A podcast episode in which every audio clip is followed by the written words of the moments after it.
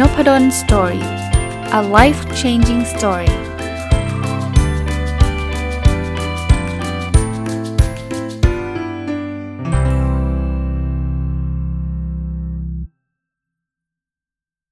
สวัสดีครับ ยินดีต้อนรับเข้าสู่นพดล Story Podcast นะครับ แล้วว่าวันนี้ก็วันศุกร์นะ ก็ยินดีต้อนรับเข้าสู่รายการ MBA Weekly นะครับ ช่วงนี้ผมก็ หยิบยกเอาจะเรียกว่าเนื้อหาสรุปเนื้อหาของวิชาต่างๆ ที่นักศึกษา MBA มักจะได้เรียนในหลักสูตร MBA นะครับ จริงๆ ส่วนตัวผมเนี่ยก็ก็เคยเรียน MBA มาก่อน แต่มัน 20 กว่าปีแล้วมันก็นานนะ ก็เลยได้เอาหนังสือเล่มหนึ่งนะครับมารีวิวนะครับ ชื่อ The Visual MBA ของคุณเจสันแบรอนก็รีวิวมามาเกือบทุกสัปดาห์เลยในระยะหลัง ยกเว้นว่ามันมีอีเวนต์มีเหตุการณ์อะไรที่เกี่ยวข้องก็ก็อาจจะมาแทรกบ้างนะครับ วันนี้เนี่ยจะมาชวนคุยเรื่อง strategic thinking หรือก็ถ้าแปลตรงตัวก็คือการคิดเชิงกลยุทธ์ จริงๆ แล้วในหลักสูตร MBA เนี่ยมันจะมีวิชาหนึ่ง คือมันอาจจะไม่ได้ชื่อ strategic thinking นะ วิชาอย่าง MBA ธรรมศาสตร์ก็เรียก strategic management การบริหารจัดการเชิงกลยุทธ์ ซึ่งมันก็จะมีการคิดเชิงกลยุทธ์อยู่ด้วย แต่ว่าคุณเจสันแบรอนเนี่ยเขาเขาเขียน หนังสือ The Visual MBA เนี่ยเขาก็ไปเรียนจากมหาลัยในในอเมริกานั้นมันก็มีคล้ายๆเป็นโน้ตย่อเขาแล้วกันนะ ที่เขาเขียนเรื่องการคิดเชิงกลยุทธ์ไว้ ในหนังสือเล่มนี้เขาก็เล่าเรื่องเล่าคนหนึ่งนะ ซึ่งซึ่งเขาก็ไม่ได้เขียน background มากนักนะครับ แต่ว่าผมเอาเป็นว่าผมผมไม่ได้พูดถึงเรื่องเล่านี้ก็แล้วกัน เพราะว่าบอกจริง ๆ หนังสือไม่ได้เขียนรายละเอียดด้วย แต่ว่ามันเหมือนคนอเมริกันคงรู้จักคนนี้เป็นอย่างดีนะครับ ก็เอาเป็นว่าเขาพูดถึงว่ามันมีคนคนหนึ่งเนี่ยคือ ทำความผิดพลาดในในฐานะของ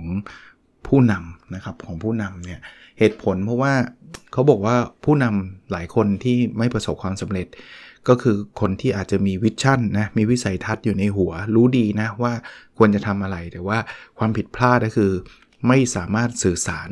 ให้กับคนอื่นเข้าใจได้ เพราะฉะนั้นเนี่ยมันอาจจะเกิดความเข้าใจผิดหรือไปคนละทิศคนละทาง อันนี้ก็จะเป็นเป็น จะเรียกว่าเป็นเรื่องราวที่มันทำให้เกิดความผิดพลาดแล้วก็ความล้มเหลวในในที่สุดเนี่ยอีกอีกเรื่องหนึ่งที่เขาเขียนมาในนี้ก็คือว่าผู้นำที่ดีต้องรู้จัก adapt adapt ก็คือการปรับปรุงนะครับเปลี่ยนแปลงให้เข้ากับสถานการณ์นะครับ แล้วก็ต้องทำให้ลูกทีมเนี่ยมีความรู้สึกว่าเขาเขาใช้คำว่า commit แล้วก็ engage ก็จะเรียกว่า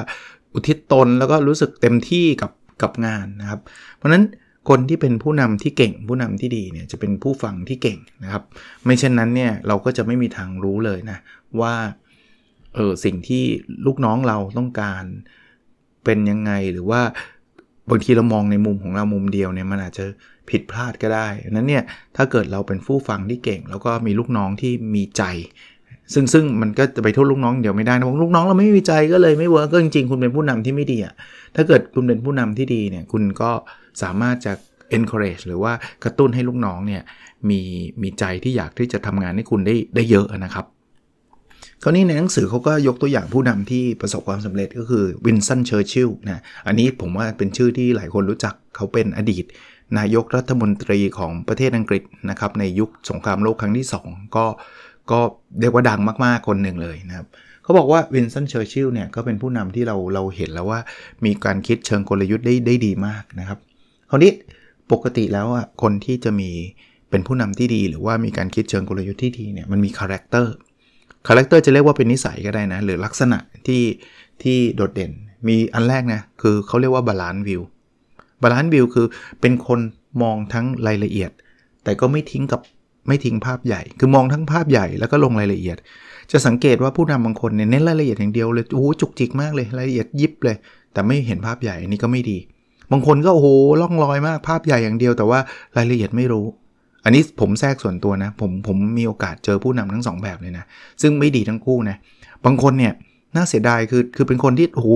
ตัวเลขนี่ได้หมดเลยพูดอะไรนี่แบบเจาะลึกได้เลยว่าตัวนี้เท่านั้นเท่านี้เลยเนี่ยแต่ภาพใหญ่เนี่ยไม่ได้เรื่องเลย บางคนก็ vision มาเต็ม โอ้โห ดีมากแต่ว่ารายละเอียดไม่รู้เรื่องเลยอะไรเงี้ยก็ก็ไม่ดีทั้งคู่นะ อย่าไปซ้ายสุดๆ อย่าไปขวาสุดๆนะก็อันแรกคือ balanced view นะ อันที่2นะคือเขาจะเป็นคนพูดที่ฟังคนอื่นฟังรู้เรื่องนะไม่ใช่ไม่ใช่พูดใช้ศัพท์หรูหราคุณเคยเจอผู้นำแบบนี้ไหมที่แบบว่า buzzword เต็มไปหมด buzzword คือเหมือนกับ โอ้ยคำพูดยั่งยืน ประสิทธิภาพประสิทธิผลบูรณาการ ซึ่งมันฟังดูดีแต่ว่าไม่เข้าใจว่าคืออะไรนะครับ เพราะฉะนั้นผู้นำที่มีความคิดเชิงกลยุทธ์เนี่ยเขาจะใช้คำง่าย ๆ แต่ว่าคนฟังแล้วเก็ตนะครับ อันที่ 3 คือตรงไปตรงมา เป็นคนที่แบบไม่ไม่ได้แบบอ้อมค้อม พูดไม่ไม่ชัด พูดไม่ตรง ไม่ฮะเขาจะเป็นคนที่แบบเคลียร์คัดชัดเจน บางทีเนี่ยเราจะเห็นบางคนนะที่แบบ พูดอ้อมไปอ้อมมาแล้วสุดท้ายเราไม่รู้จริงๆนะว่าเขาตกลงเขาสนับสนุน หรือตกลงเขาปฏิเสธหรือต่อต้านยังไงเนี่ยคือคือไม่ไม่มีความชัดเจนนะครับ อันถัดไปนะครับเขาจะเป็นคนที่มีจะเรียกว่ามีจินตนาการนะครับเขาจะมีคือคือผู้นำเนี่ยจะมีผู้นำที่ดีนะที่มีความคิดเชิงกลยุทธ์เนี่ยเขาจะมีคล้ายๆ ภาพในหัวเขาอะเออจะจะใช้คำคำแบบนั้นก็ได้นะซึ่งเขาจะมีความรู้เขาจะเขาจะ เข้าใจประวัติศาสตร์เข้าใจอะไรต่างๆ แล้วเขาก็จะนึกนึกออกว่า เออ ถ้ามันเป็นแบบนี้เนี่ยอะไรมันจะเกิดขึ้นต่อไปนะครับและที่สำคัญที่สุดนะคือเขาเป็นคนกล้าตัดสินใจครับ คุณจะเคยเห็นผู้นำบางคนไหมไม่ฟันธงไม่ตัดสินใจนะครับ บางคนก็ตั้งกรรมการอย่างเดียวตั้งแล้วตั้งอีกพอตั้งมาเขากรรมการสรุปผลว่าควรไปซ้ายก็เดี๋ยวตั้งกรรมการชุดที่ 2 มาเช็คอีกทีนึง คือคือไม่กล้าตัดสินใจสักทีมันก็ช้านะมีคนเคยบอกว่าการไม่ตัดสินใจหลายครั้งนะไม่ได้ทุกครั้งหรอก แต่ว่าหลายครั้งเนี่ย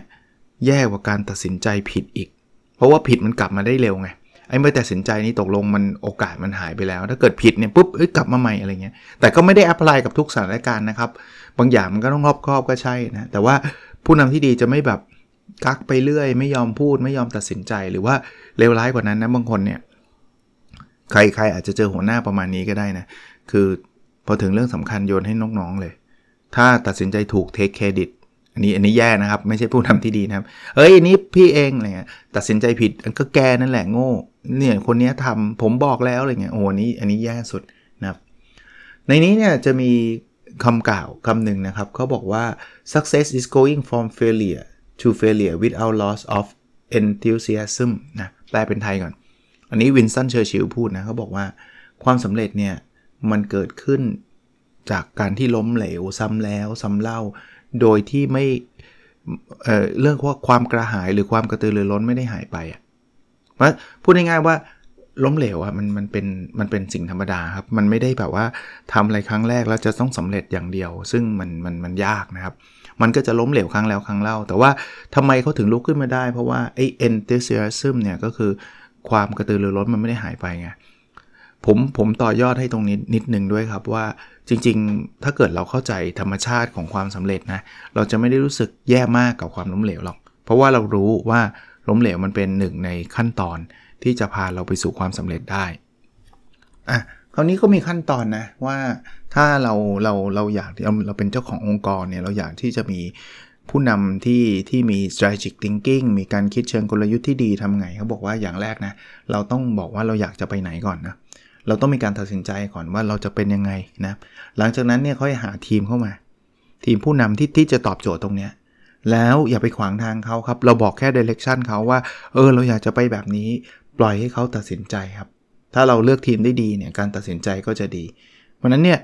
มีมีรู้นะว่าจะไปทางไหน เสร็จแล้วเลือกเลือกเลือกคนเข้ามานะผู้นำเข้ามา แล้วก็อย่าไปขวางทางบางคนเลือกเข้ามาเสร็จปุ๊บไปตัดสินใจแทนเขาหมดเอา้าแล้วคุณจะไปเลือกเขามาทำไมนะสตีฟจ็อบมั้งเคยพูดบอกว่าเราจ้างเขาให้เขามาบอกเราว่าเราควรทำอะไร ไม่ใช่ว่าเราจ้างเขาเพื่อมาทำสิ่งที่เราบอกเขานะครับอ่าอีกอีกเรื่องหนึ่งนะเขามีคำกล่าวว่า responsibility needs equal authority แปลว่าอะไร ความรับผิดชอบนะ มันจำเป็นที่จะต้องมาพร้อมกับ จะเรียกว่าอำนาจหน้าที่ คุณกำลังให้ลูกน้องคุณเนี่ยรับผิดชอบเรื่องไหนเนี่ยคุณต้องให้อำนาจเขาด้วยนะไม่ใช่ว่าคุณรับผิดชอบเรื่องอการคุยกับลูกค้านะ แต่ว่าคุยกับลูกค้าเสร็จไอ้นี่ตัดสินใจอะไรไม่ได้เลยถามว่าลูกค้าเขาเขาเขาจะอยากคุยกับคุณไหมเขาก็ไม่อยากหรือว่าคุยแล้วไอ้นี่ก็รับผิดชอบไม่ได้อะปิดกั้นทำไมคุณปิดกั้นขายไม่ได้ก็ลูกค้าต่อรองอะไรมาก็ก็ตอบเขาไม่ได้สักเรื่องมันจะไปปิดได้ยังไงอะเพราะคุณไม่ให้ authority เขา authority คืออำนาจการตัดสินใจเขา ผมไม่ได้บอกว่าตัดสินใจได้เลย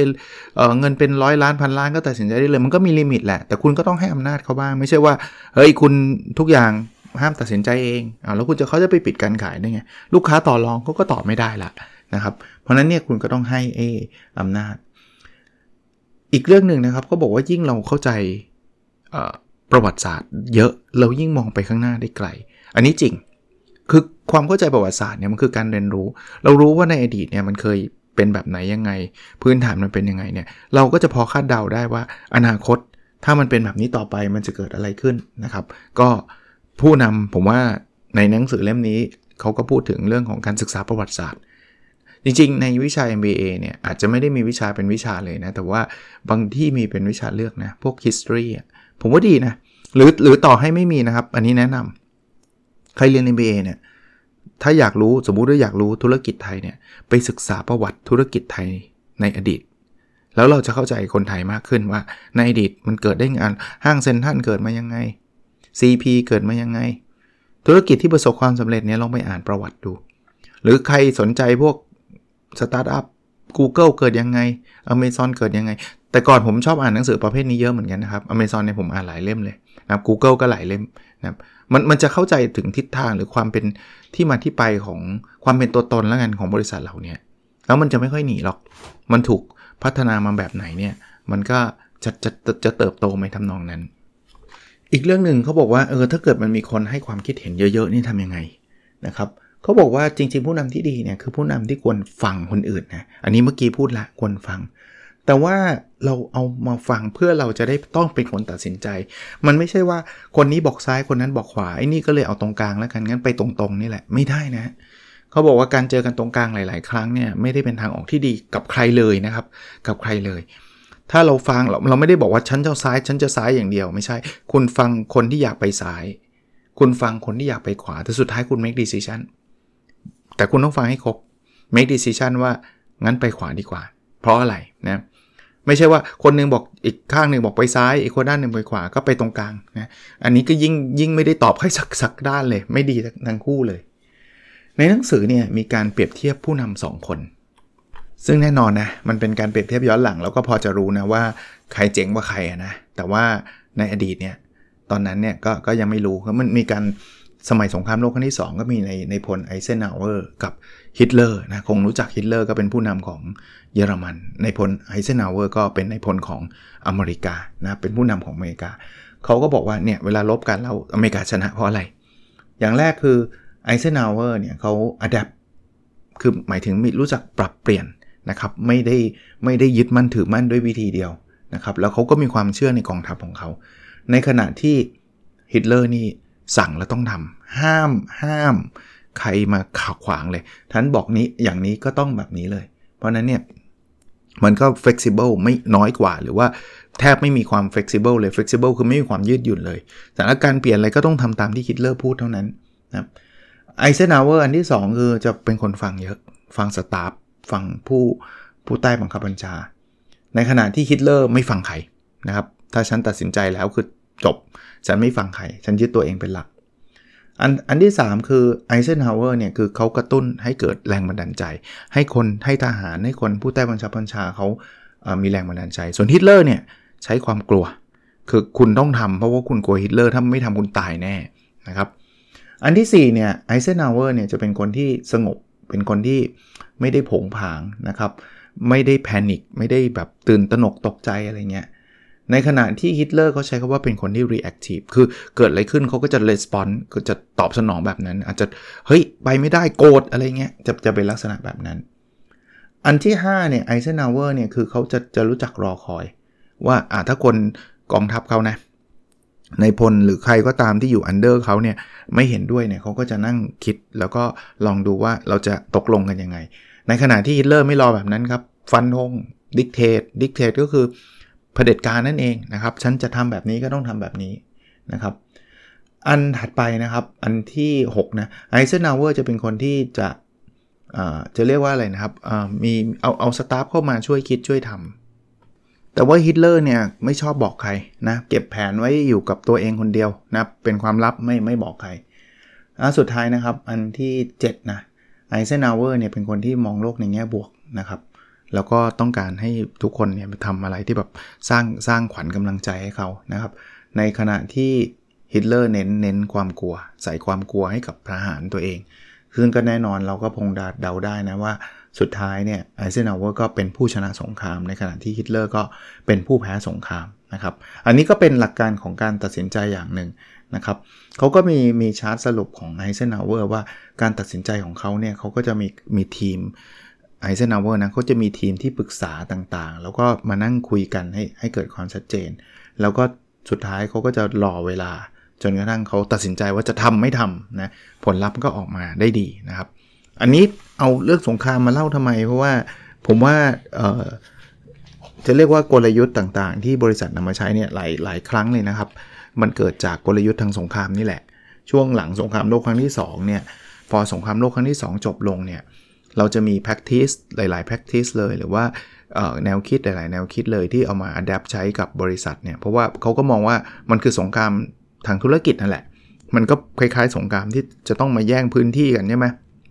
กลยุทธ์พวกนี้ก็ส่วนใหญ่ก็มาจากทางทหารนะครับเขาก็เลยยกตัวอย่างที่มันเป็นทหาร เพียงแต่ว่านิดนึงก็คือหนังสือเล่มนี้คนคนที่เขาเขียนเนี่ยเขาเป็นคนอเมริกัน แล้วเขาก็ไปเรียน มหาวิทยาลัยในอเมริกา MBA โปรแกรมในอเมริกา เพราะนั้นเนี่ยตัวอย่างก็จะเป็นแบบบางบางทีเขาพูดแต่ชื่ออย่างเดียวซึ่งซึ่งเราก็อาจจะไม่ได้เก็ตมันมากนักนะครับ แต่ว่าก็ไม่ได้เยอะนะฮะ ก็ไม่ได้เยอะ ก็เป็นอีกครั้งหนึ่งที่อยากจะนำมาฝากนะครับ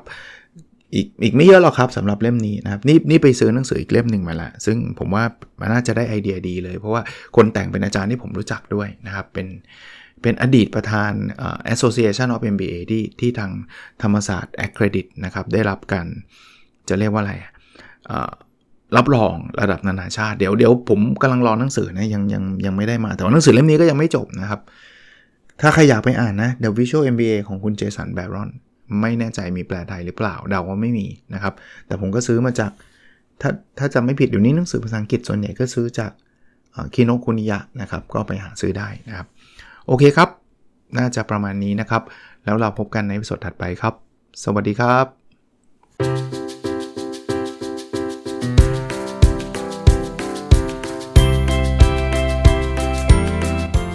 n o p a d o n Story a life changing story